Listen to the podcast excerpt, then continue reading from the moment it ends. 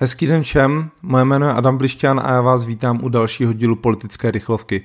To je formát, ve kterém během několika málo minut rozebírám aktuální kauzu nebo téma. Tentokrát bych se chtěl zaměřit na volbu předsedy ČSSD. Ta se totiž uskuteční už za pár dní 9. a 10. dubna. Celé se to tentokrát bude odehrávat online a já jsem zvědavý, jak se tohle sociálním demokratům povede. Asi není potřeba dodávat, že tahle volba bude pro ČSSD naprosto klíčová, protože příští předseda povede stranu do podzimních voleb a podle posledních průzkumů zatím není vůbec jasné, že se sociální demokraté do poslanecké sněmovny dostanou. Právě nový předseda by měl stranu nakopnout a posunout eh, do poslanecké sněmovny.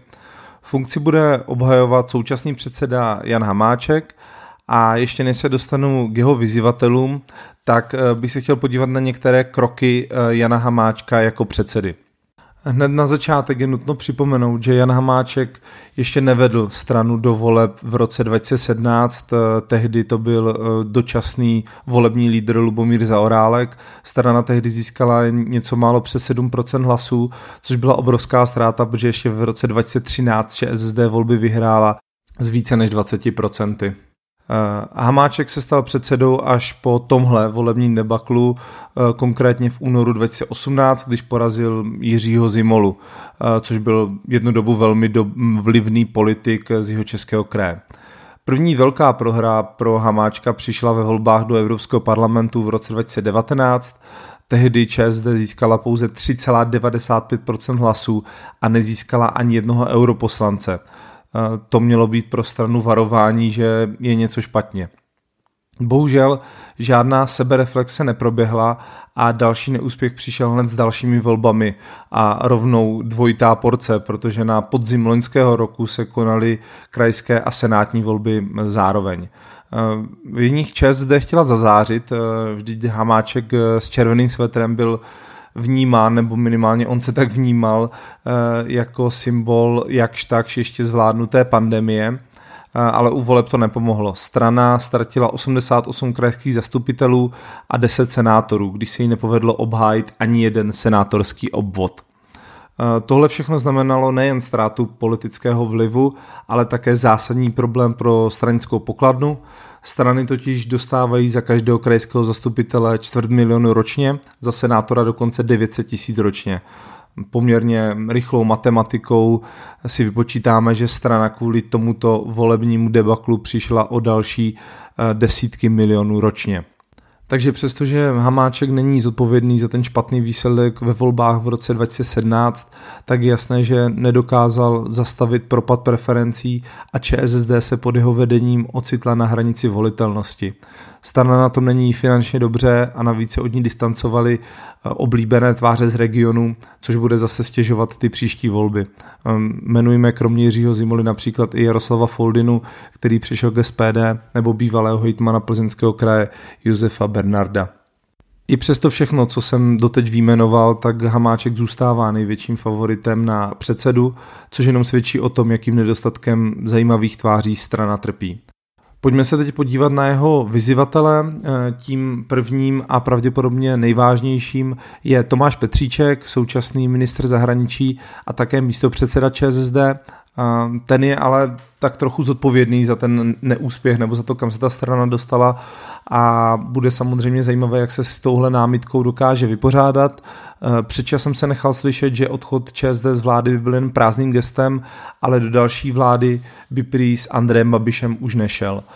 Petříček působí v téhle vládě tak trochu jako mimozemšťan. Většinou se mu daří zachovávat tvář České republiky v zahraničních otázkách komunisté i prezident Zeman by si přáli jeho odchod, ale navzdory tomu si Petříček dokázal svou pozici ministra udržet. Není pochyb o tom, že pražská organizace ČSSD, kterou on reprezentuje nebo zastupuje, má velký vliv. Uvidíme, jestli to bude stačit i ve volbě předsedy ČSSD. Dalším vyzývatelem je starosta městské části Brno-Líšeň eh, Břetislav Štefan, který ale upřímně nemá asi moc velkou šanci.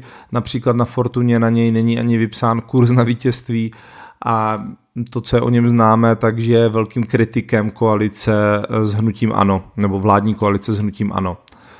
Posledním vyzývatelem Jana Hamáčka je Kateřina Valachová, tu si možná budete pamatovat jako ministriní eh, školství eh, v minulé vládě. Ta svým rozhodnutím kandidovat na post předsedy překvapila, protože to dlouho vypadalo, že o nic takového zájem mít nebude. Prý k tomu donutil až příprava sjezdu a nedostatek eh, ostatních kvalitních kandidátů. Teď budu citovat, eh, je nutné, abychom přestali s řetězením kompromisů a kreslením nepřekročitelných čar, které nakonec neplatí. Eh, konec citace.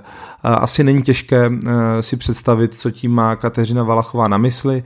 Vlastně celé vládnutí ANO a ČSSD se nese ve stejném duchu, kdy Jan Hamáček tahá za kratší konec, dá nějaké ultimátum a nakonec zařadí zpátečku. Vzpomeňme na případ Michala Šmardy, který se měl stát ministrem kultury. V opačném případě ČSD měla odejít z vlády. Jak to dopadlo, všichni víme. Eh, Michal Šmarda se ministrem kultury nestal a ČSSD ve vládě zůstala. Zvláštní mi přijde, že jak Valachová, tak Hamáček označují jako zásadní hrozbu nebo jako své soupeře hlavně ODS a TOP 09. Nikde není ani známka o tom, že jim voliče přebírá hlavně hnutí ANO. Ehm, působí to skoro tak, že se eh, bojí označit Andreje Babiše jako svého konkurenta a jít s ním do nějakého většího střetu. Ehm, pokud eh, se bavíme o volebních preferencích, tak podle posledního předvolebního průzkumu Medianu má strana jenom 4% eh, voličských preferencí, podle Kantaru je to 4,5%, tak či tak je to málo na to, aby se ČSD dostala do sněmovny. Proto se začalo mluvit o koalici se stranou zelených, eh, což by byl teda vyloženě snětek z rozumu, protože v minulosti k sobě tyhle dvě strany nějak blízko neměly. Mm, je otázka, jestli by to zkousli ti tradiční voliči ČSSD, kteří by možná mohli mít se zelenými problém a nejsem si jistý, jestli by tenhle výpadek dokázali voliči zelených nahradit, protože podpora zelených se dlouhodobě pohybuje někde okolo 1,5% volických hlasů, což upřímně není úplně mnoho. Tahle varianta by připadala v úvahu asi hlavně v případě, kdyby ve volbě předsedy zvítězil Tomáš Petříček.